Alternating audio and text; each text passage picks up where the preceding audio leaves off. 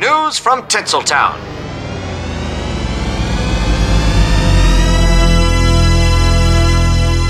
It's Friday, so we start with the new stuff in theaters. First off, Barbie is out this weekend. It's rated PG 13. Margot Robbie stars as Barbie living in the utopian Barbie land, but when she's banished to the real world for being less than perfect, Ryan Gosling's Ken joins her for the adventure, which soon becomes a journey of self discovery.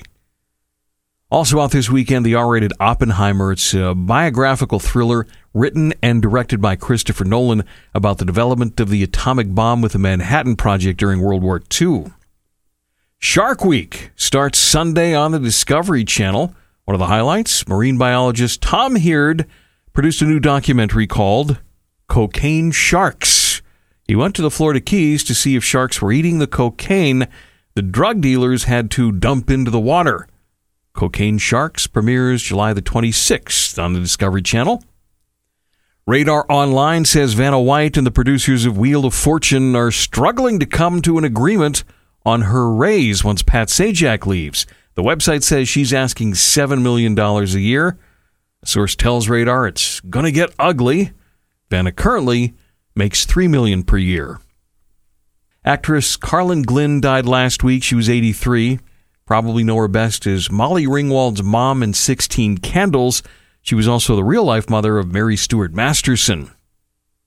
I see where Kim Kardashian unveiled her American Horror Story character yesterday, and it's kind of freaky. It's just her with no Photoshop or Instagram filters. Ready for a blast from the past? Variety says Nickelodeon acquired the rights to the original 1987 series Teenage Mutant Ninja Turtles.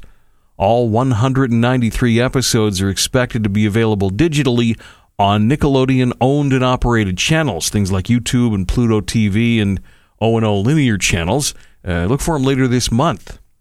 And we'll end with some celebrity relationship stuff. Life and Style magazine says Jennifer Garner is allegedly planning to marry her boyfriend John Miller. A source says the couple has secretly been engaged for months.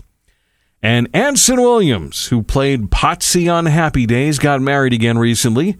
His new bride is a real estate broker that he met about 13 years ago.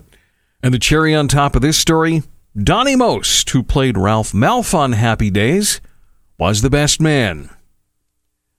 You may now sit on it. And that's what's happening in the world of show business. There you have it. News has never been softer.